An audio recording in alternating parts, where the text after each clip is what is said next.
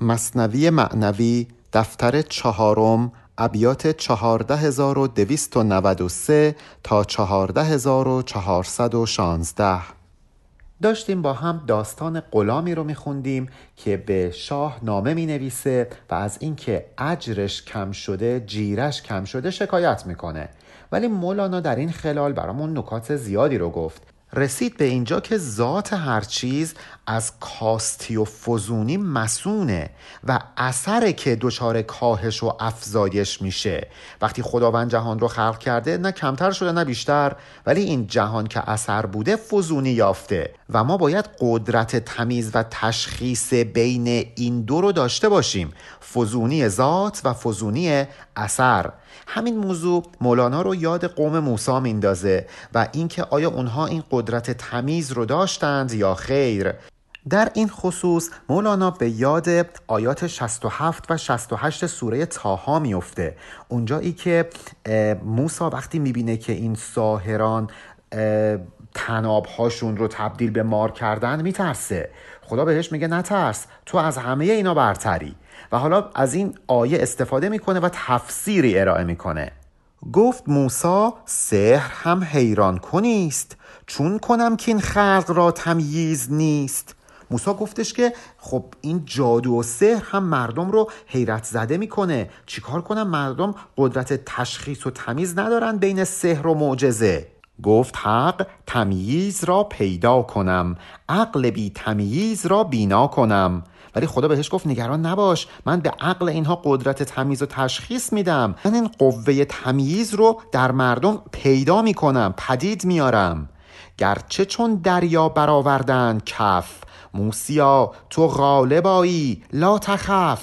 درسته که این ساهران مثل دریا دارن کف درست می‌کنند مکر و افسونهای توخالی ایجاد می‌کنند مثل حباب روی دریا. ولی نترس تو پیروز میشی. بود اندر عهد خود سحر افتخار چون عصا شد مار آنها گشت آر در اون دوران ساهری افتخار بود. ولی وقتی حضرت موسی معجزه رو رو کرد اساش به مار تبدیل شد به اجده تبدیل شد اصلا اون سحر اونها مایه ننگ و آرشون شد چون دروغشون مشخص شد. سحر با معجزه اینجا فرقش مشخص شد. قدرت تمیز و تشخیص در چشم مردم ایجاد شد و حقیقت آشکار شد. هر کسی را دعوی حسن و نمک سنگ مرگ آمد نمک ها را محک. خیلی ها هستن که دعوی حسن و نمک می‌کنند دعوی ملاحت و زیبایی می‌کنند. ولی یک سنگ محکی وجود داره به نام مرگ. کسی که بعد از مرگ هم زیباییش باقی بمونه زیباست. نه کسی که وقتی پیر میشه دیگه هیچ زیبایی نداره. زیبایی پیامبر مگه از بین رفته؟ زیبایی مولانا مگه از بین رفته؟ سنگ محک مرگ به اینها خورده و حقیقتشون آشکار شده و زیباییشون باقی مونده. ولی چقدر زیبا رویان بودن که با مرگ تبدیل شدن به استخوان خالی و هیچ زیبایی براشون باقی نمونده. سحر رفت و معجزه موسا گذشت. هر دو را از بام بود افتاد تشت. هم سحر ساهران زمان موسی تموم شده اونها مردند و هم معجزه حضرت موسی تموم شده. حضرت موسی هم مرده. تشت هر دوی اینها از بام فرو افتاده. یعنی حقیقت هر دوی اینها بر مردم آشکار شده. بانگ تشت سحر جز لعنت چه ماند؟ بانگ تشت دین به جز رفعت چه ماند؟ از اون سحر و جادوی ساهران به جز لعنت چه چیزی بر جای موند؟ از بانگ و آوازه دین حضرت موسی به جز عزت و سرفرازی چه چیزی باقی موند؟ حقیقت اینها مشخص شد برای مردم. چون محک پنهان شد است از مرد و زن در صفا ای قلب و اکنون لاف زن. وقتی که محک وجود نداشته باشه سکه تقلبی می‌تونه بیاد بیرون لاف بزنه بگه منم طلا هستم. وقت لاف هستت محک چون قاویه بست میبرندت از عزیزی دست دست. وقتی که محک وجود نداشته باشه سکه تقلبی عزت و احترام داره. مردم سر دست میبرنش دست به دستش می‌کنن. فکر می‌کنن این طلای واقعیه. قلب می‌گوید ز نخوت هر دمم ای زر خالص من از تو کی کمم از روی نخوت سکه تقلبی اصلا باورش میشه که این سکه حقیقیه. از اول خودش می‌دونسته دروغینه ها ولی انقدر تو گوشش خوندن که تو سکه حقیقی هستی باورش شده. به زر خالص میگه که من که از تو کمتر نیستم. فرعون که از روز اول نگفت من خدام انقدر تو گوشش خوندن باورش شد. گفتش که من خدا هستم چون هنوز محک وجود نداشت. البته این رو هم داخل پرانتز بگم. درسته که ما الان میگیم محک. ولی خب چون در گویش مولانا محک تلفظ شده ما داریم با گویش خودش این کلمه رو تلفظ می‌کنیم و میگیم محک. ولی امروزه ما اون رو محک تلفظ می‌کنیم. زر همی گوید بلی ای خاجتاش لیک می آید محک آماده باش. زر میگه باش حالا فعلا هرچی می‌خوای بگی بگو ولی خودت آماده کن برای روزی که محک بیاد. حقیقت شروع بشه به فاش شدن. خاجتاش هم اینجا یعنی رفیق همتا. مرگتن هدیه است بر اصحاب راز زر خالص را چه نقصان است گاز؟ اتفاقا مرگ برای اصحاب راز اصحاب اسرار حقیقت هدیه به حساب میاد.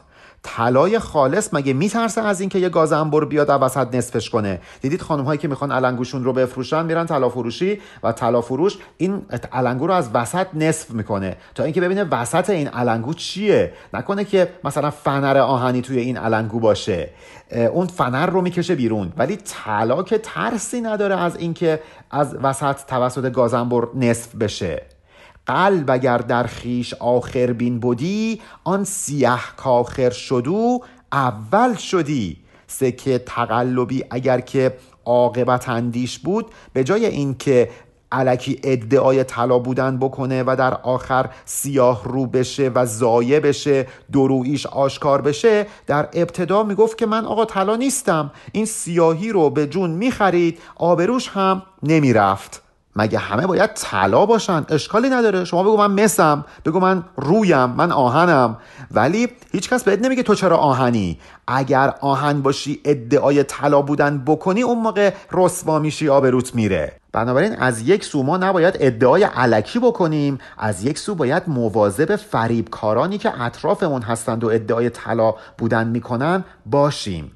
چون شدی اول سیاه اندر لقا دور بودی از نفاق و از شقا. اگر از روز اول این سیاه بودن خودت رو پنهان نمی کردی حقیقت وجودی خودت رو آشکار می کردی نفاق نمی ورزیدی درویی نمی ورزیدی از این بدبختی به دور می موندی از این شقاوت به دور می موندی. کیمیای فضل را طالب بودی عقل او بر زرق او غالب بودی اگر این مدعی ریاکار حقیقتا طالب کیمیای فضل الهی بود عقلش بر این تزویر و ریا پیروز می‌شد. این ریاکاری رو نمیذاش انجام بده. عقل مانع از انجام این ریاکاری می‌شد. چون شکست دل شدی از حال خیش جابر اشکستگان دیدی به پیش. اگر از روز اول شکست دل می شدی از حال و روز خودت. یعنی اعتراف می کردی به اینکه طلا نیستی. اعتراف می کردی به اینکه مشکل داری. اگر دل شکسته می شدی از عاقبت کار خودت قطعا می‌تونستی جابر اشکستگان رو از قبل ببینی. جابر یعنی شکسته بند خداونده که شکسته بند دل شکسته هستش. اون موقع تو اگر از روز اول به حال و روز خودت اعتراف می‌کردی و ریاکاری نمی کردی می‌تونستی ببینی که خداوند هم میاد و دل شکستت رو شکسته بندی می‌کنه ترمیم می‌کنه. عاقبت را دید و او اشکسته شد از شکست بند در دم بسته شد. اگر اون ریاکار از اول به عاقبت کار خودش فکر می‌کرد دل شکسته می‌شد این لطف و احسان الهی می اومد و فورا این دل شکستش رو ترمیم می کرد لطف و احسان خداوند شکسته بند دل شکسته است. ترمیم کننده کسیه که اعتراف می‌کنه به اینکه کامل نیست. به ناقص بودن خودش به تقلبی بودن خودش معترفه. خداوند هم بهش این امکان رو میده که بره و این شکستگی رو ترمیم کنه در مسیر کمال قدم بگذاره. فضل مسها را سوی اکسیر راند. آن زرندود از کرم محروم ماند.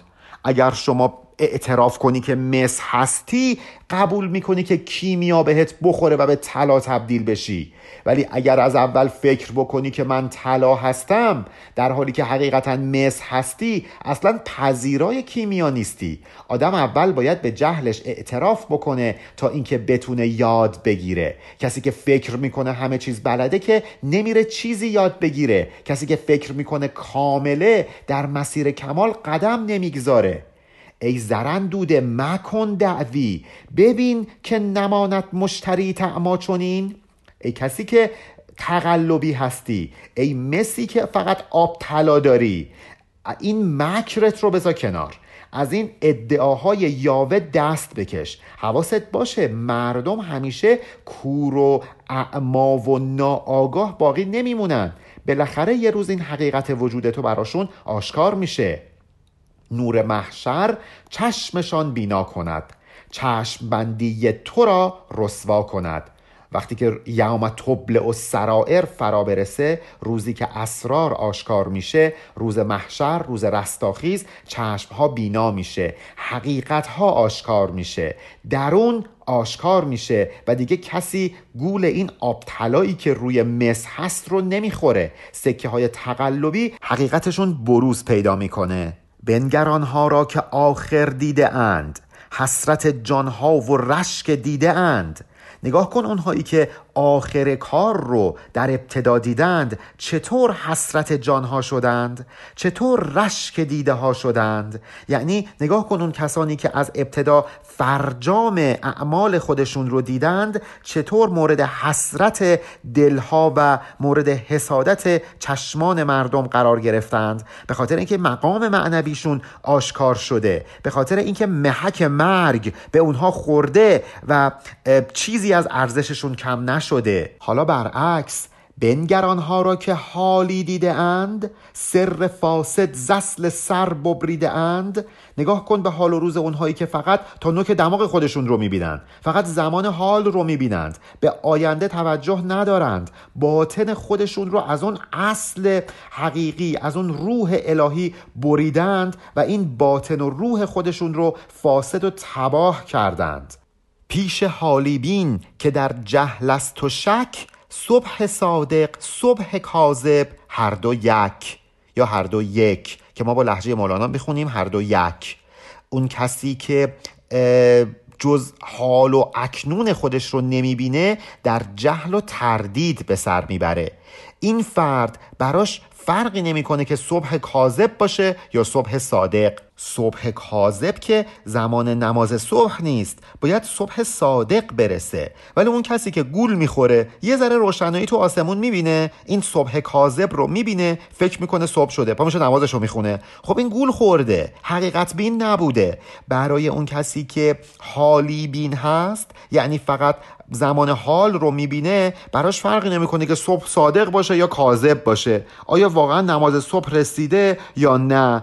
ارزش و ضد ارزش براش فرقی نمی‌کنه. خوبی و بدی براش فرقی نمی‌کنه. صبح کاذب صد هزاران کاروان داد برباد حلاکت ای جوان. ولی همین صبح کاذب نمی‌دونید چقدر انسانها رو دچار هلاک کرده. باید خیلی حواسمون رو جمع کنیم تا این قدرت تمیز و تشخیص بین صبح صادق و صبح کاذب رو داشته باشیم. نیست نقدی کش غلط انداز نیست. وای آن جان کش محک و گاز نیست. من بارها گفتم توی این جهان هیچ چیز مطلقی وجود نداره. سره و ناسره با هم قاطی شده. وای به حال کسی که یک گاز نداره یک محک نداره گازنبر نداره تا اینکه اون علنگو رو قیچی کنه ببینه که سره و ناسره این علنگو کجاشه. وای به حال اون کسی که نمی‌تونه از اتفاقاتی که اطرافش رخ میده حقیقت رو از کذب و دروغ تفکیک بکنه تمیز بده. چون این فردی دچار سحر ساهران میشه. اگر شانسش حالا یه موسایی باشه که عصایی بندازه و این سحرها رو فرو ببلعه این متوجه حقیقت میشه. ولی اگر این اتفاق نیفته عقل خودش این قدرت تمیز و تشخیص رو نداره. نمی‌دونه که الان کی حقه. میره در جبهه ناحق قرار می‌گیره. بی خودی از یه نفر طرفداری می‌کنه. بی خودی دشمن یه نفر میشه و با همین کارش خودش رو دچار حلاکت می‌کنه. عین همونهایی که صبح کاذب رو گرفتن و دچار حلاکت شدن. اینجاست که مولانا مدعی رو از دعوا زجر می‌کنه. زجر یعنی بازداشتن و ممانعت کردن. امر می‌کنه این مدعی رو که به جای ادعای علکی مطابعت بکنه تبعیت بکنه. بو مسیلم گفت خود من احمدم. دین احمد را به فن برهم زدم. این مسیلمه کذاب رو یادتون هست؟ توی دفتر اول هم داشتیم. کسی بود که ادعای پیامبری کرد. البته بعدا با یک زنی که او هم ادعای پیامبری می‌کرد ازدواج کرد و یه چند تا پیروان هم برای خودش پیدا کرد. ولی نهایتا ابوبکر در زمان خلافتش اون رو می‌کشه. این بو مسیلمه کذاب یه عده رو دور خودش جمع کرده بود. شما ببینید که چقدر اونها فاقد قوای تمیز و تشخیص بودند که نتونستن حقیقتی که از زبان پیامبر اکرم میاد رو تشخیص و تمیز بدن نسبت به دروغی که از زبان مسیلمه کذاب و دروغگو میاد. این مسیلمه گفت منم مثل احمد پیامبر هستم. با دین خودم و با این تدبیر و کارایی که به خرج میدم دین او رو برهم می‌زنم. اسلام رو ریشهکن می‌کنم.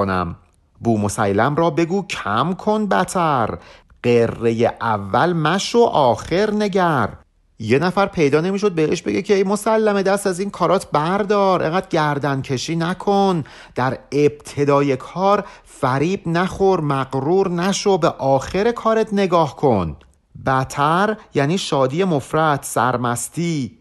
این قلاووزی مکن از حرس جمع. پس روی کن تا رود در پیش شمع. اینطور ادعای قلاووزی و رهبری نکن. اون چیزی که الان این سودای قلاووزی و رهبری رو در سرت انداخته چیزی نیست به جز حرس و طمع اینکه چهار نفر دورورت جمع بشن. پیروی کن از دین خدا و از دین رسولش. بگذار این دین مثل شمع هدایتگر پیش راه بره تو به دنبالش راه برو از نورش استفاده کن. شمع مقصد را نمایت همچو ماه. کین طرف دانست یا خود دامگاه. کار شمع چیه؟ اینه که نور بیافکنه روشن بکنه. مثل ماهی که داره شب تاریک رو روشن می‌کنه. به اون کسانی که دارن در بیابان راه میرن نشون میده که دام کجاست دانه کجاست. گر بخواهی ور نخواهی با چراغ دیده گردد نقش باز و نقش زاغ. چه بخوای چه نخوای وقتی که چراغ روشن باشه مشخص میشه که باز کدومه کلاق کدومه یعنی زاق کدومه. تا وقتی که این نور هدایت نباشه که ما نمی‌تونیم باز و زاغ رو از هم تشخیص بدیم. اینجا باز عارف واصله ولی خداه. ولی زاق اون مرشد دروغین و دنیا پرست و فرومایه است که ادعای ولایت می‌کنه. یک شمعی لازمه که به نور خداوند روشن شده باشه تا اینکه بفهمیم کدام زاقه و کدام باز. ورنه این زاغان دقل افروختند بانگ بازان سپید آموختند. به خاطر اینکه این زاغان این مرشدان دروغین تقلید می‌کنند از اولیاء الله از ولی خدا. خودشون رو به شکل اونها در میارند و ما نیاز به یک چراغ هدایتگر روشنگر داریم تا اینکه بتونیم اونها رو از واصلان حقیقی تمیز و تشخیص بدیم. بانگ هدهد گر بیاموزد فتا راز هدهد کو و پیغام سبا.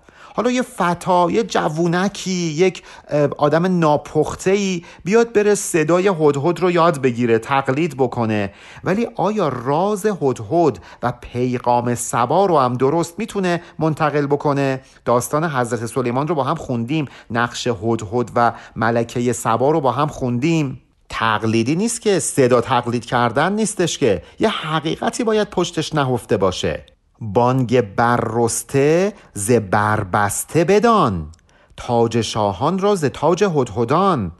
یه عده هستن بررستن یه عده بربسته. بربسته اون کسیه که در بنده در بند دنیا. رسته اون کسی که رسته و رها شده از دنیا. ما باید صدای اینها رو تشخیص بدیم. اون کسی که اسیر دنیا هست رو باید از اون کسی که از لذاعز دنیوی خودش رو رها کرده تشخیص بدیم. باید تاج شاهان رو یعنی تاج اولیاء الله رو شاهان طریقت رو از تاج هدهدان اونهایی که مزور و مرشد نما هستند بتونیم تشخیص بدیم. حرف درویشان و نکته عارفان بسته اندین بی حیایان بر زبان.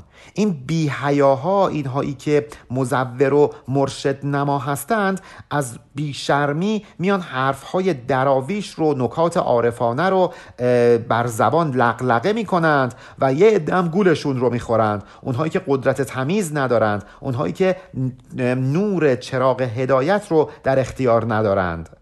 هر حلاک امت پیشین که بود زان که چندل را گمان بردند اود دلیل حلاکت مردم گذشته این بود که چندل رو با اود اشتباه کردند. چندل همون صندله. این صندل یه عطری داره ولی عطر صندل که اود نیست. شما نمی‌تونید صندل رو بسوزونی عطر اود ازش بیاد. باید این تشخیص و تمیز رو داشته باشیم. همین عدم تشخیص بود که باعث حلاکت امتهای پیشین شد. بودشان تمییز کان مظهر کند لیک هرس و آز کور و کر کند. این امتهای گذشته عقل داشتند شعور داشتند ولی هرس و این چشم عقلشون رو کور کرده بود. نمی‌خواستند قبول بکنند که حقیقت چیه. کوری کوران ز رحمت دور نیست. کوری هرس است کان معذور نیست. اون کسی که کور مادرزاد هست مورد رحمت الهی قرار می‌گیره. منظور مولانا کوری چشم ظاهری نیست. اون منظور کوری هرس و آزه همونی که هیچ عذری براش دیگه پذیرفتنی نیست. چارمیخ شه ز رحمت دور نی چارمیخ حاسدی مغفور نی. کسی که شاه اون رو زندانی کرده و به چار میخ کشیده همون ابزار شکنجه از رحمت دور نیست. بالاخره مورد عفو و بخشش قرار می‌گیره. امید وجود داره که شاه اون رو ببخشه. ولی کسی که به چار میخ حسادت گرفتار شده باشه که نجات پیدا کردنی نیست. امکان نداره که چون این فردی بخشیده بشه. ماهیا آخر نگر منگر به شست. بدگلویی چشم آخر بینت بست. ای ماهی به آخر کار نگاه کن. گول طعمه ای که به قلاب ماهیگیری وصل شده رو نخور. بدگلویی نکن. به خاطر اینکه این بدگلویی یعنی این شکمبارگی این دنیا پرستی چشم آخربینت رو بسته. نمی‌ذاره به آخر و عاقبت و فرجام کارت نگاه بکنی. گول همین ابتدای کار رو می‌خوری خودت رو اسیر قلاب ماهیگیری می‌کنی و به هلاکت می‌رسی. این دقیقا مخاطبش دنیا پرستانه که تعمه ای که به قلاب دنیا بسته شده رو ما می‌بینیم ولی به آخر و عاقبتش توجه نمی کنیم با دو دیده اول و آخر ببین هین مباش اعور چو ابلیس لعین. اعور به کسی میگن که یک چشمه. ما نیاز به دو تا چشم داریم. با یک چشم اول کار رو ببینیم با یک چشم آخر کار رو. ابلیس اینطوری نبود اعور بود یک چشم داشت. فقط همون لحظه رو می‌دید. می‌گفت این آدم از خاکه من از آتشم. نمی‌تونست اون طرف پرده رو ببینه. نمی‌تونست اون یکی چشم خودش رو باز بکنه تا اینکه حقیقت آدم رو متوجه بشه. اعوران باشد که حالی دید و بس چون بهائم بیخبر از باز پس. ما به کی میگیم اعور؟ به کسی که فقط زمان حال رو می‌بینه. آینده رو نمی‌تونه از قبل تشخیص بده. عاقبت بین نیست. مثل حیوانات میمونه. از آخر و عاقبت کارش خبر نداره. دیدید مثلا یهو یه گربه میدوه وسط اتوبان. این اول بین آخر بین نیست. خیلی هم هستن همینطوری هن. همینجوری می‌دونن وسط اتوبان لذایز دنیوی نمی‌دونن که بابا هر لحظه ممکنه که یه ماشین بزنه اینا هلاک بشن. چون دو چشم گاو در جرم تلف همچو یک چشم است. کش نبوت شرف. دیه دو چشم گاو به اندازه دیه یک چشم انسانه. به خاطر اینکه گاو حتی اگر دو دیده هم داشته باشه نیاز به یک انسان داره تا اینکه افسارش رو بگیره نذاره این گاو به هلاکت بیفته. ولی انسان اگر چشم داشته باشه و این چشم رو باز بکنه خداوند بهش قدرت تمیز و تشخیص داده. نیازی به یک نفر دیگه نیستش که بخواد هدایتش بکنه. فقط کافیه که این چشم حقیقت بین رو ما باز بکنیم. شرافتی که خداوند به انسان داده رو که به حیوان نداده. ببینید چطور مولانا از این قاعده فقهی استفاده کرده و داره همین مطلب خودش رو برای ما روشن می‌کنه. نصف قیمت ارزدان دو چشم او که دو چشمش راست مسند چشم تو. دیه دو چشم گاو نصف دیه خود گاوه. به خاطر اینکه دو چشم گاو نیاز به یک انسان داره تا اینکه هدایتش بکنه و در چاه نیفته. راه رو از شاه مثلا تشخیص بده. مسند اینجا یعنی تکیهگاه یعنی بصیرت و بینایی که یک انسان به گاو میبخشه. دو تا چشم گاو. به اضافه یک چشم انسان کامل میشه. می‌تونه این گاو دیگه راه رو از چاه تشخیص بده. مولانا داره از این مسئله فقهی استفاده می‌کنه تا اینکه این موضوع رو با ما در میون بگذاره. بگه که ما باید هر دو چشممون رو باز بکنیم. اول و آخر رو ببینیم. مثل گاو نباشیم که دو چشمش به اندازه یه چشم ماست. فقط اول کار رو می‌بینه. ورکنی یک چشم آدم زاده ای نصف قیمت لاید قصد از جاده ای برعکس گاو که اگر شما هر دو چشمش رو کور کنی باید نصف دیه کل گاو رو بدی؟ برای انسان اگر فقط یک چشمش رو کور کنی باید نصف دیگه کاملش رو پرداخت کنی. یعنی یک چشم انسان مساویه با نصف کل انسان در حالی که دو چشم گاو مساویه با نصف دیه گاو. این مسئله فقهی. حالا چرا مولانا این رو میگه؟ به خاطر اینکه بگه گاو اول بینه آخر بین نیست یک چشم داره. اون کسی که اول بینه توی این دنیا مثل گاو میمونه. چشمش آخربین نیست. اصلا انسان بودن همینه که ما آخربین باشیم. اگر قرار بود فقط اول کار رو ببینیم که ما هم گاو بودیم. زان که چشم آدمی تنها به خط بی دو چشم یار کاری می کند به خاطر اینکه چشم انسان به تنهایی بدون اینکه کمکی بخواد از دیگران بگیره می‌تونه گلیمش رو از آب بکشه بیرون کارش رو انجام بده. خداوند عقل داده به ما. همین چشم خودمون به علاوه عقلمون باعث میشه که بتونیم راه رو از شاه تشخیص بدیم. ولی حیوان که عقل نداره. دو تا چشمش باید با عقل آدم جمع بشه تا اینکه بتونه مسئلهش رو حل کنه. چشم خر چون اولش بی آخر است گر دو چشمش هست حکمش اعور است. حتی خر اگر که دو تا چشم داشته باشه بازم همون حکم اعور یا یک چشم رو داره به خاطر اینکه در آغاز کار نمی‌تونه عاقبت رو ببینه. این سخن پایان ندارد. وان خفیف می نویسد رقعه در طمع رقیف. خفیف. اینجا همون غلامی هست که ما داریم داستانش رو می‌خونیم. همون غلامی که جیرش کم شده. به جای اینکه بره ببینه چه کاری کرده که جیرش کم شده اعتراض می‌کنه. نامه اعتراض آمیز به شاه می‌نویسه. این رقعه رو داره می‌نویسه در طمع رقیف. رقیف یعنی گرده نان همون جیرش همون لغمه ای که ازش کم شده. حالا مولانا بعد از این همه ابیات می‌خواد برگرده و ادامه داستان غلام رو برامون تعریف بکنه. البته انتظار نداشته باشید که الان بیاد و کلا داستان رو تموم کنه. باز هم از داستان خارج میشه برامون نکاتی میگه و بر میگرده رفت پیش از نامه پیش مطبخی. کی بخیل از مطبخ شاه سخی. قبل از اینکه نامه رو بنویسه رفت پیش مطبخی یعنی آشپز. گفتش که ای آشپز بخیلی که در آشپزخونه شاهی کار می‌کنی که خیلی سخی و بخشنده هستش. دور از او و از همت او کین قدر از جریم آیدش اندر نظر.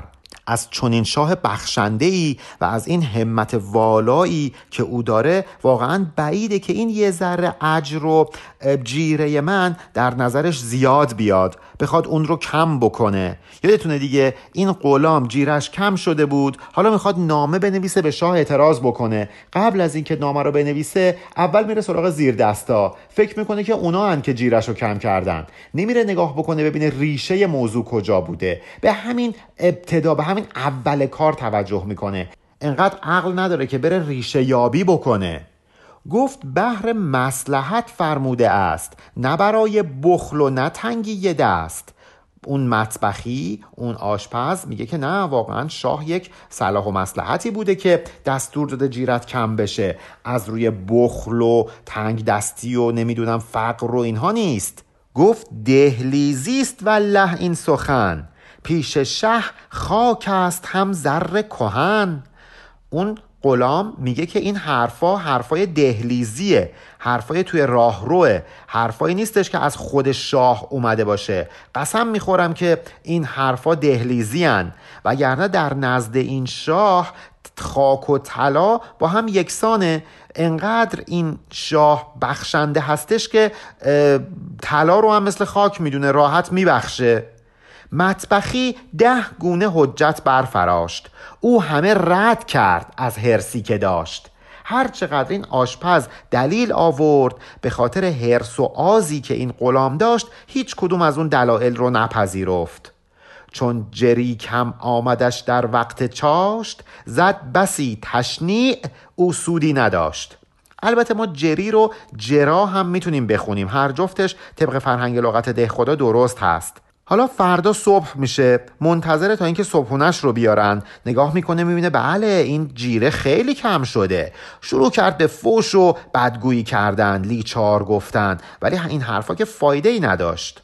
گفت قاصد می‌کنید اینها شما. گفت نه که بنده فرمانیم ما. این غلام گفت شما قاصد این کار رو می‌کنید یعنی از روی قصد و عمد این کار رو می‌کنید. مطبخی گفت نه به خدا اینجوری نیست. ما مطیع فرمان شاهیم. این مگیر از فرع این از اصل گیر. بر کمان کم زن که از بازوست تیر. وقتی که تیری از کمان رها میشه تقصیر کمان نیست. یک بازویی بوده که این تیر رو شلیک کرده. تو هم این اتفاقاتی که برات میفته رو به ما زیر دستای فرعی نسبت نده. برو ببین از اصل اون شاه چه فرمانی داده. ما فرمان اون رو داریم عمل می‌کنیم. ما رمیت از رمیت ابتلاست. بر نبی کم نه گنه. کان از خداست. این آیه ما رمیت از رمیت رو که در واقع آیه 17 سوره انفال هست مولانا چندین بار در مصنوی آورده. اونجایی که خداوند به پیامبر میگه فکر نکنی وقتی تیر می‌زدی به دشمنان تو می‌زدی یا من بودم که این کار رو می‌کردم. در واقع اینجا مولانا می‌خواد بگه که اون اتفاقاتی که برای کفار میافتاد از جانب خداوند بود نه اینکه از جانب پیامبر. اینجا هم این کاهش جیره از جانب شاهه نه از جانب مطبخی. آب از سر تیره است ای خیر چشم. پیشتر بنگر یکی بکشای چشم. ای خیر چشم ای گستاخ ای بی حیا آب از سرچشمه گلالوده. چشمت رو باز کن جلو تو ببین. به سرچشمه نگاه کن. شد ز خشم و غم درون بقعه ای سوی شه بنوشت خشمین رقعه از روی اون عصبانیتی که در دلش بود رفت تو اتاقش با خشم نشست و شروع کرد برای شاه نامه نوشتن. اندران رقعه سنای شاه گفت. گوهر جود و سخای شاه صفت توی اون نامه شروع کرد ستایش شاه رو گفتن از بخشش و سخاوتش حرف زدن. کیزه بحر و ابر افزون کف تو در قضای حاجت حاجات جو. ای کسی که در برآورده کردن نیاز نیازمندان از دریا و ابر هم بخشنده تری. زان که ابران چه دهد گریان دهد. کف تو خندان پیاپی خان نهد. وقتی که ابر می‌خواد باران بر زمین بباره انگار که داره گریه می‌کنه. ولی تو با خنده و با روی خوش نیازمندان رو از خان نعمتت بهرهمند می‌کنی. ظاهر رقعه اگرچه مدح بود بوی خشم از مدح اثرها می نمود اگرچه این رقعه یا نام ظاهرش مدحامیز بود ولی در لابلای سطورش شما می‌تونستید آثار خشم و غضب رو ببینید. حالا اینجا دیگه مولانا استاپ می‌کنه و میره سراغ نصیحت کردن ما. زان همه کار تو بی نور است و زشت که تو دوری دور از نور سرشت. به خاطر این تو کارهات بی فروغ و زشته که از نور فطرت الهی دور افتادی. رونق کار خسان کاسد شود. همچو میوه تازه زو فاسد شود. یک میوه تازه رو که توی یخچال نگذارید چیزی نمیگذره که فاسد میشه. میوه که تا ابد تازه نمیمونه. گرمی بازار این خسان این فرومایگان هم کاسد میشه دچار کساد میشه. رونق دنیا برارد زو کساد زان که هست از عالم کون و فساد. خیلی زود رونق کار دنیا کسادی می‌گیره. به خاطر اینکه این جهان اصلا ذاتش همینه. به وجود میاره و از بین می‌بره. کون فساد تولد مرگ. کون فساد ساخته شدن نابود شدن. این اساس کار دنیاست. خوش نگردد از مدیهی سینه ها چون که در مداح باشد کینه ها اگر یه نفر اومد به زبان ما رو مدح کرد ولی معلومه که تو سینش چه کینه و دشمنی با ما داره اصلا حالمون خوب نمیشه. نمیپسندیم این چون این مدهی رو. ای دل از کین و کراهت پاک شو وانگهان الحمد خان چالاک شو.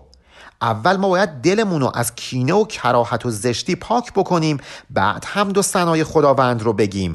بعد بیایم در خدمت خداوند قرار بگیریم و فعالیت بکنیم. بر زبان الحمد و اکراه درون از زبان تلبیس باشد یا فسون. تلبیس یعنی نیرنگ پنهان کردن حقیقت. اگر ما سر نماز وایسیم و بگیم الحمدلله رب العالمین شروع کنیم حمد و ثنای خدا رو گفتن ولی اصلا هیچ رقبتی به این حمد گفتن نداشته باشیم. از روی بیمیلی و اکراه و اجبار این حمد و ثنا رو بگیم اینکه به درد نمی‌خوره نیرنگ هیلگریه وانگهان گفته خدا که ننگرم من به ظاهر من به باطن ناظرم. به خاطر همینه که خداوند گفته که من به ظاهر شما نگاه نمی کنم به باطنتون نگاه می کنم اینجا وانگهان یعنی از این گذشته به علاوه تازه خداوند این حرف رو هم زده. خداوند در آیه 142 سوره نساء میگه که و اذا قامو الصلات وقتی بلند میشن نماز بخونن قامو کسالا با کاهلی و کسالت و بیرقبتی نماز می‌خونن. نماز رو شما همین نماز ظاهری نگیرید. نماز رو حمد و ثنای خداوند بگیرید. طرف با جون و دل خداوند رو حمد نمی‌کنه. الکی میگه الهی شکر ولی تو دلش یه تعن و یه کینه ای هست. خدای الهی شکرت. یعنی خجالت نمی‌کشی به ما این زندگی رو دادی؟ از این شکری که من دارم می‌کنم اصلا هدفم این نیست که واقعا شکر گذار تو باشم. دارم تعنه می‌زنم. دروغ میگم ریاکاری می‌کنم. مثل اون مسافری که از سفر عراق برگشت خیلی لباس های جنده ای تنش بود. مردم بهش گفتن که سفر چطور بود؟ گفت خیلی سفر خوبی بود. رفتم عراق نزد امیر امیر به هم کلی جامعه های فاخر داد به من کلی سکه طلا داد. اینا میگن خب کوب اگر که جامعه فاخر داده چرا اینقدر جنده ای میگه همه رو بین فقرا تقسیم کردم. شروع می‌کنه دروغ گفتن. مردم میگن اه اگر که بین فقرا تقسیم کرده بودی باید حال درونیت خوب می‌شد. تو غم از چهرت داره میباره. معلومه که ناراحتی معلومه که افسرده ای اگر واقعا این کارو کرده بودی الان باید شادمان می‌شدی. دروغ این فرد آشکار میشه. دروغش معلوم میشه. عین این سناهای علکی که این غلام برای شاه نوشت ولی معلوم بود که داره علکی میگه اینجا هم این مسافر داستان ما معلومه که داره خالی میبنده. حمد و سنا که زبانی نیست باید از درون بجوشه. اصلا عملیه. کسی که از خداوند شاکره در اعمال و رفتار و زندگیش این شکر بروز می‌کنه تجلی می‌کنه. نه اینکه هیچ عمل شاکرانه ای نداره به زبان هی میگه الحمدلله الحمدلله. این که به درد نمی‌خوره. آن یکی با دلق آمد از عراق باز پرسیدند یاران از فراق. یه نفر با لباس کهنه و ژنده‌ای از سفر عراق برگشت. دوست داشت بهش گفتن که خب چطور بود سفر؟ این ایامی که دور بودی از وطن چطور برا تو گذشت؟ گفت آری بود فراغ لا سفر بود بر من بس مبارک مجدبر این میگه بله خیلی سفر دوری بود. من از شهر خیلی دور شدم فراغ داشتم نسبت به وطنم. ولی خیلی سفر فرخنده و نوید بخشی بود. مجدور بود. که خلیفه داده ده خلعت مرا که قرینش باد صد مدح و به خاطر اینکه خلیفه به من ده دست لباس فاخر بخشید. شروع کرد صد تا مدح و سنا هم نصار اون خلیفه کردن. شکرها و مدها بر می شمرد تا که شکر از حد و اندازه ببرد. از روی افراط شروع کرد خلیفه رو مدح کردن. از حد گذرون دیگه این مدح و سنا رو. پس بگفتندش که احوال نژند بر دروغ تو گواهی می‌دهند. مردم بهش گفتن که این حال زار و غم زده ای که داری خب تابلو می‌کنی که داری دروغ میگی. تن برهنه سر برهنه سوخته شکر را دزدیده یا آموخته؟ تنت لخت لباس درست و حسابی به تنت نیست. سر و صورتت برهنه است. پوست تنت سوخته. معلومه که چقدر سختی کشیدی. مشخصه که این مده و سنا رو یا اینکه داری تقلید می‌کنی یا اینکه از یه نفر یاد گرفتی. یعنی یا اینکه بلد بودی و داری دروغ میگی یا اینکه نه بلد نبودی از یکی یاد گرفتی داری توتیوار تکرار می‌کنی. کونشان شکر و حمد میر تو بر سر و بر پای بی توفیر تو. اثر این مدح و ستایش کجاست؟ این مدحی که داری در حق امیر می‌کنی چرا در وجود دیده نمیشه؟ چرا ظاهرت اینجوریه پس؟ بی توفیر اینجا یعنی بدون اینکه افزونی داشته باشی بدون اینکه چیزی بهت اضافه شده باشه. مثلا یه لباس خوب بهت اضافه شده باشه. گر زبانت مده آن شه میتند هفت اندامت شکایت می‌کند. درسته که زبانت داره مده شاه رو می‌کنه ولی بقیه اندام و جوارح بدنت همه دارن از شاه شکایت می‌کنن. معلومه که این مدح و سنات علکیه. مثل مدح و سنای علکی اون غلام که داشت برای شاهنامه مینوشت. در سخای آن شه و سلطان جود مرتو را کفشی و شلواری نبود. این همه میگی که اون شاه نسبت به من سخاوت نشون داده یک کفش و شلوار نبود که بهت بده و اینجوری نباشی؟ گفت من ایثار کردم آنچه داد میر تقصیری نکرد از افتقاد. افتقاد یعنی دلجویی. گفت شاه کوتاهی نکرد اتفاقا خیلی هم من رو مورد دلجویی قرار داد. این من بودم که به فقرا هرچی شاه داده بود رو بخشیدم. اون دوستان فهمیدن که این داره دروغ میگه. حالا این داره علکی الان یه نقشه دیگه می‌کشه یه مکر دیگری سوار می‌کنه. بستدم جمله عطاها از امیر بخش کردم بر یتیم و بر فقیر. عطاها رو از شاه گرفتم تحویل یتیما و بینوایان دادم. مال دادم بستدم عمر دراز. در جزا زیرا که بودم پاک باز. من پاکباز بودم من فقیر بودم در معنای عرفانی. هرچه بود رو بخشیدم. بنابراین عمر دراز و طولانی از خداوند گرفتم. پس بگفتندش مبارک مال رفت. چیست در باطنت این دود و تفت؟ گفتند باشه قبول. خیلی خوب بود که حالا مالت رو به فقرا انفاق کردی. پس چرا از درون داری میسوزی؟ چرا معلومه که حال دلت خوب نیست؟ چرا انقدر ناراحتی؟ صد کراهت در درون تو چو خار. کی بود اندوه نشان ابتشار؟ تو که میگی من عمر دراز گرفتم من دچار ابتشار و دچار شادی و فرح شدم چرا در درونت داره این اندوه شعله می‌کشه و در وجودت نمایان شده؟ چرا این همه پریشانی مثل خار از خاک وجودت رویده کو نشان عشق و ایثار و رضا؟ گر درست است آنچه گفتی ما مزا. اگه اون چیزی که ما مزا یعنی قبلا گفتی درسته پس چرا آثار و علائم عشق و ایثار و خوشنودی در وجودت به چشم نمی‌خوره؟ خود گرفتم مال گم شد. میل کو. سیل اگر بگذشت جای سیل کو. فرض کنیم که مال داشتی بخشیدی. پس رضایت خاطر حاصل از این بخشش کجاست؟ اگر یه جا سیل میاد باید آثار سیل مشخص باشه دیگه. فرض کنیم سیل اومده دار و ندارت رو برده. خب نباید یک اثر و نشانه ای از این سیل وجود داشته باشه؟ چشم تو گربت سیاه و جان فضا گر نماندو فضا ازرق چرا؟ ازرق یعنی آبی. زمانی که احتمالا مولانا داشته این ابیات رو می‌گفته اتفاقا برعکس الان که همه دوست داشتن چشمان آبی داشته باشن چشمای سبز داشته باشن چشم مشکی بود که پسندیده بود. مثلا اونایی که چشم آبی داشتن می‌رفتن لنز مشکی میذاشتن. تصور کنید این موضوع رو. حالا اینجا مولانا میگه که حالا فرض کنیم تو چشمان سیاه و روح بخش داشتی. خب مردم که می‌بینن الان چشمانت آبیه بهت میگن که خب تو ادعا می‌کنی که نور از چشمم رفته. من پیر شدم. چشمام دیگه سو ندارند. ولی این رنگ آبی از کجا اومده؟ مگه میشه تو قبلا چشمات مشکی باشه بعد حالا آبی شده باشه؟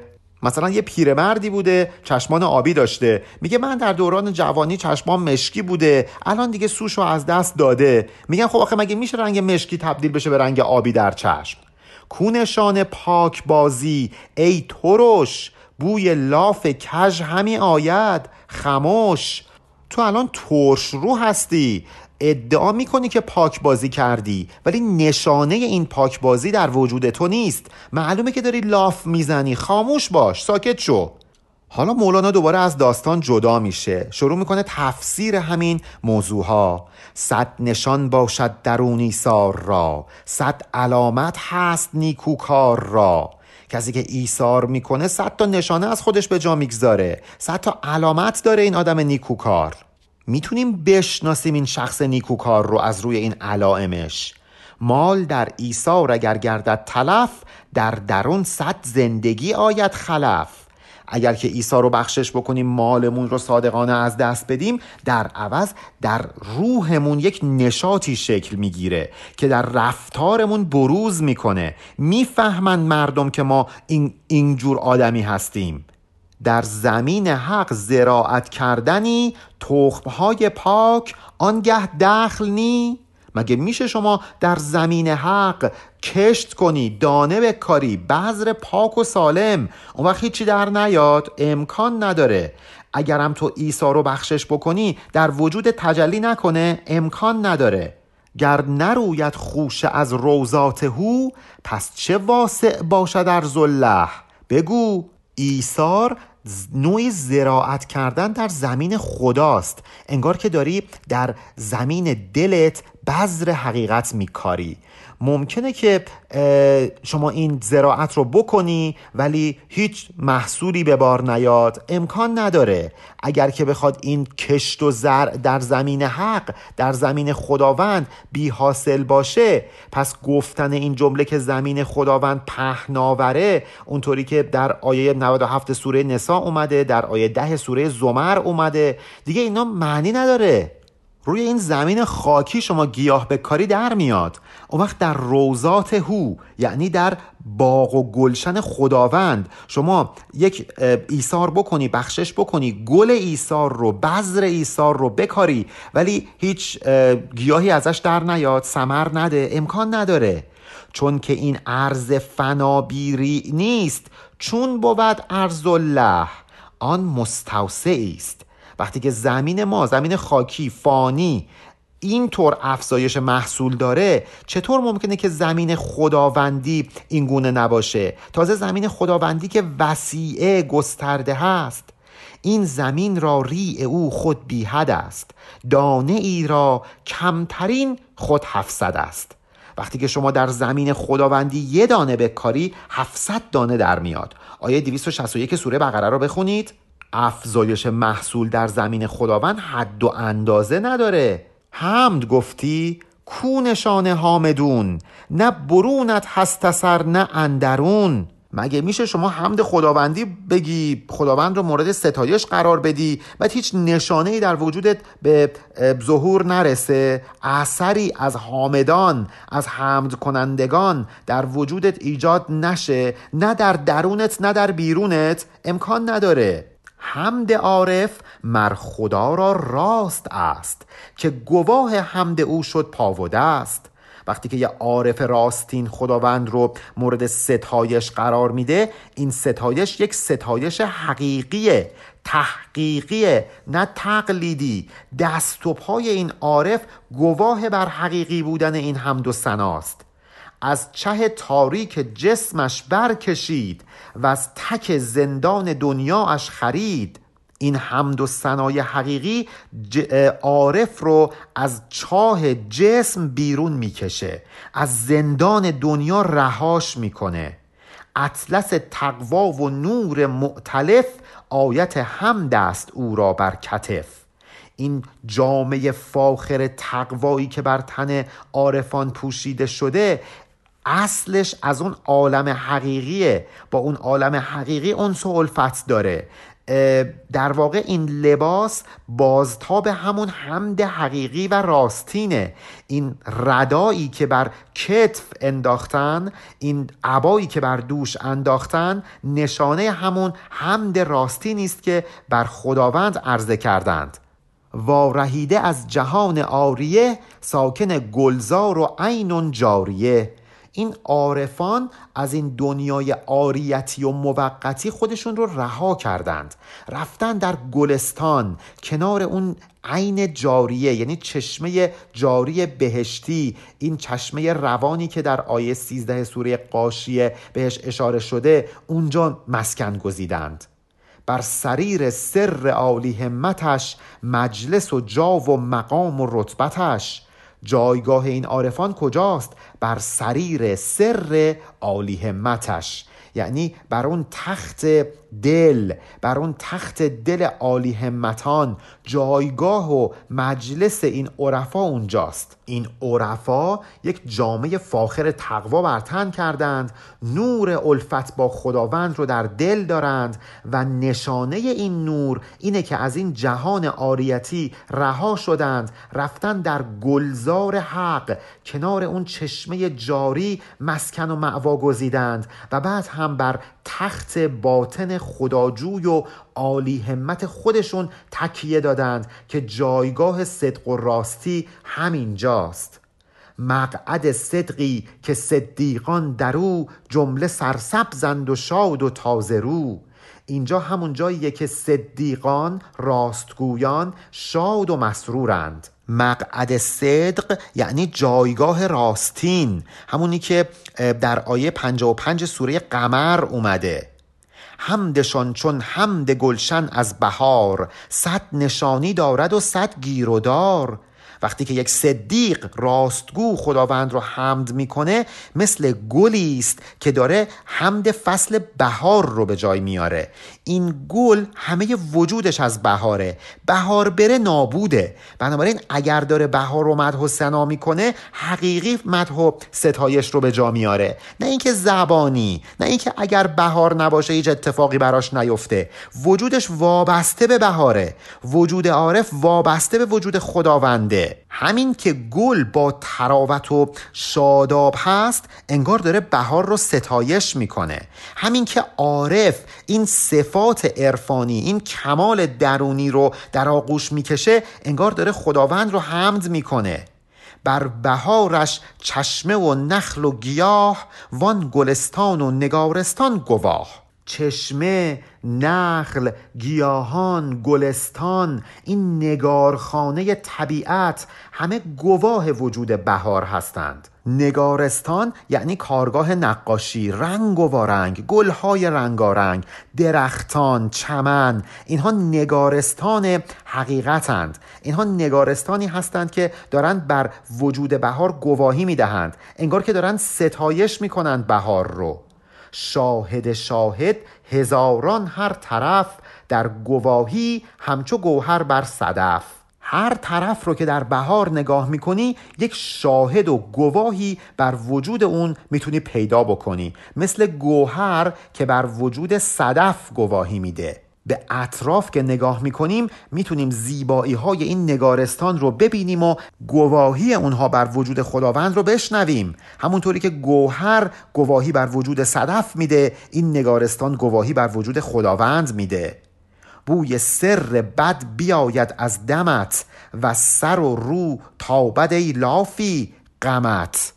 علکی میگی الحمدلله خدا رو شکرت. این که فایده نداره بوی این لاف زنیت بوی یاویگوییت از درونت داره به مشام می‌رسه.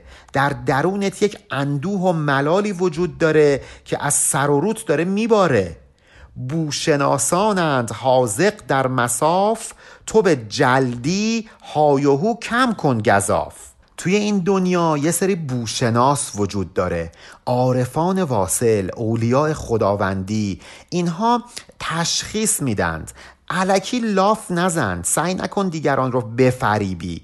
این بوشناسان قشنگ کارشون رو بلدند و می‌فهمند که تو داری ادعای دروغین می‌کنی. تو ملاف از مشک کان بوی پیاز از دم تو می‌کند مکشوف راز. علکی نگو که من مشک مصرف کردم انبر مصرف کردم. بوی گند پیازت داره خفمون می‌کنه. معلومه که داری خالی میبندی.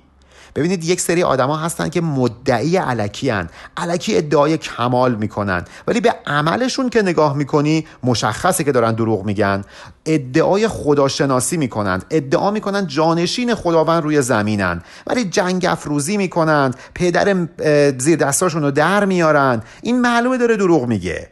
گل شکر خوردم همیگویی و بوی می‌زند از سیر که یافه مگوی. علکی میگی گل شکر خوردم یعنی شربت گل و قند و اصل خوردم ولی دهنت بوی سیر میده. خب این بوی سیر داره میگه چرت پرت نگو بابا دیاوه نگو.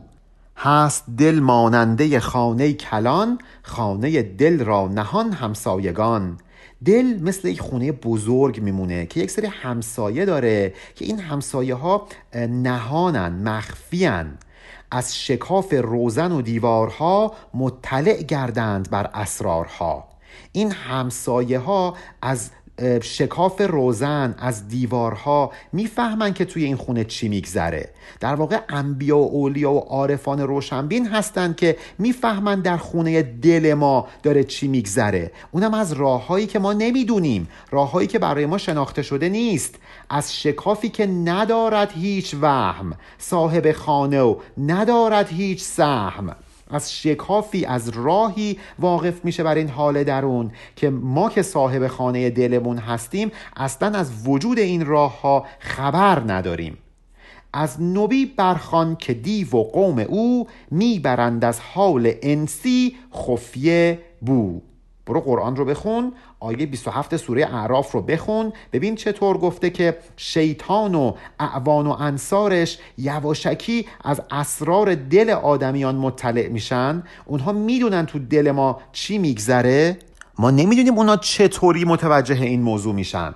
ما که از راههایی که اونها استفاده می‌کنن خبر نداریم.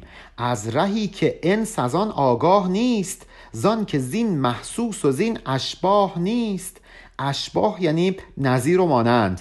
به خاطر اینکه راههایی که شیطان و بیارانش دارند برای اینکه از حال درون دل ما آگاه بشن برای ما پوشیده است. ما با این حواس پنجگانمون نمی‌تونیم اون راه ها رو متوجه بشیم. هیچ شباهتی به راههایی که برای ما شناخته شده هست راه های شیاطین نداره. در میان ناقدان زرقی متن با محک قلب دون لافی مزن. یه سری ناقد وجود داره. آگاهان حقیقی. وقتی در محضر این ناقدان هستی شناسندگان راستین حقیقت. نباید شروع کنی به یاوهگویی دقل بازی زرق یعنی هیله متن یعنی نساز. هیله نساز.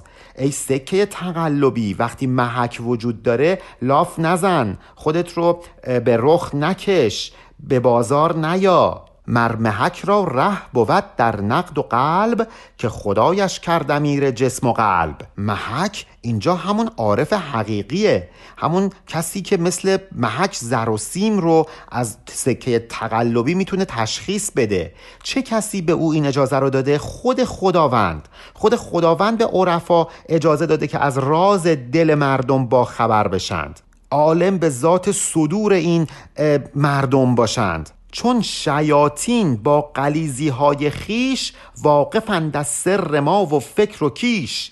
وقتی شیطان با این همه قلیزی و ناخالصی و نقصانی که در خلقتش داره راه نهانی به درون ما داره اون وقت شما انتظار دارید که عرفا نداشته باشند اولیاء الله نداشته باشند. شیطان و شیاطین از سر دلمون و فکر و کیشمون از دین و آین و عقاید و افکارمون خبر دارند. مسلکی دارند دزدیده درون ماز دزدی های ایشان سرنگون. مسلک اینجا یعنی یه راه یه راه مخفی. این شیاطین یه راه مخفی دارن به درون ما که ما از این راه آگاهی نداریم. از این راه میان دزدی می‌کنند. دلمون رو با خودشون می‌برند. ما رو اسیر خودشون می‌کنند. ما رو مقهور و مقلوب خودشون می‌کنند. ما از این دزدی ها خبر نداریم. دم به دم خبت و زیانی می‌کنند. صاحب نقب و شکاف روزنند. این شیاطین ما رو هر لحظه دچار اشتباه و زیان و خسران می‌کنند. یک سوراخی دارند رخنه کردن تو قلب ما. قشنگ راه نفوذ به قلبمون رو می‌دونند. حالا که شیاطین اینطوری هستند پس چرا جانهای روشن در جهان بیخبر باشند از حال نهان؟ چطور تعجب می‌کنی اگر که ما بگیم که ارواح لطیف و روشن عرفا از احوال درونی آدمیان آگاه هستند؟ جای تعجب نداره. شیاطین آگاه باشند. عرفا نباشند. در سرایت کمتر از دیوان شدند. روحها که خیمه بر گردون زدند.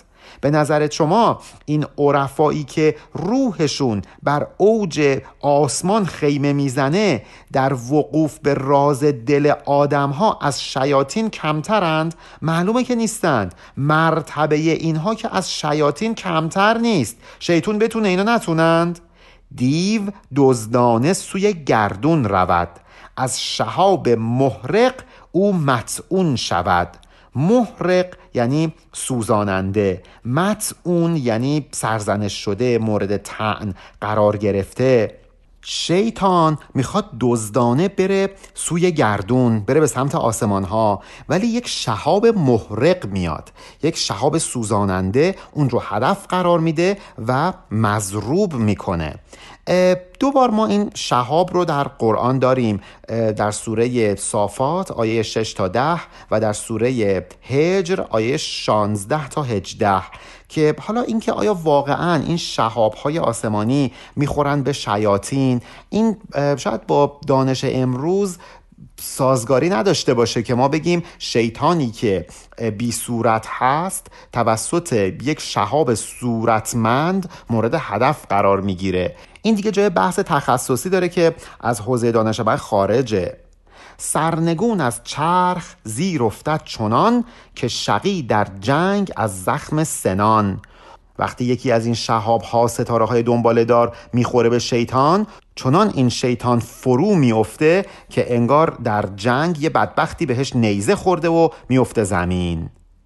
آن ز رشک روحهای دلپسند از فلکشان سرنگون می افکنند. چرا این اتفاق میفته چرا شیطان فرو میفته به خاطر اینکه غیرت ارواح دلپسندی که بر اوج آسمان ها جای گرفتند نمیپسندند که شیطان بیاد بر اوج آسمان. اون رو پرت می‌کنن پایین. ملکوت جای شیطان نیست. جای ارواح پسندیده است. یک حریم مقدسی داره که عرفای ربانی به اونجا راه دارند. اون افلاک الهی که جای شیطان نیست. تو اگر شلی و لنگ و کور و کر این گمان بر روحهای مه مبر. تو اگر که کور و کر و لنگی فکر نکن که اون ارواح بلند عرفا هم مثل تو میمونن. خودتو با اونها مقایسه نکن. اگر تو نمی‌تونی به اسرار دل دیگران راه پیدا بکنی فکر نکن که عرفا هم مثل تو میمونن. اونو هم از این اسرار بی اطلاعن. شرم دار و لاف کم زن جان مکن که بسی جاسوس هستان سوی تن. شرم داشته باش. انقدر لاف نزن انقدر یاوه نگو. مردان خدا اون عرفای بالله از حال قلبت آگاهی دارن خجالت بکش. ادعای کمال نکن به خاطر اینکه یک سری صاحب دل وجود داره که بر دل تو حکومت می‌کنه آگاهی داره. اینها از راز دلت خبر دارند. اینها نوعی جاسوس هستند. درسته که عارفند ولی از راز دل شما خبر دارند و بهشون میگن جواسیس القلوب حالا مولانا می‌خواد یکم درباره این جواسیس القلوب برامون حرف بزنه که انشاءالله در ابیات بعد خواهیم خواند. پایان بیت 14416 علی ارفانیان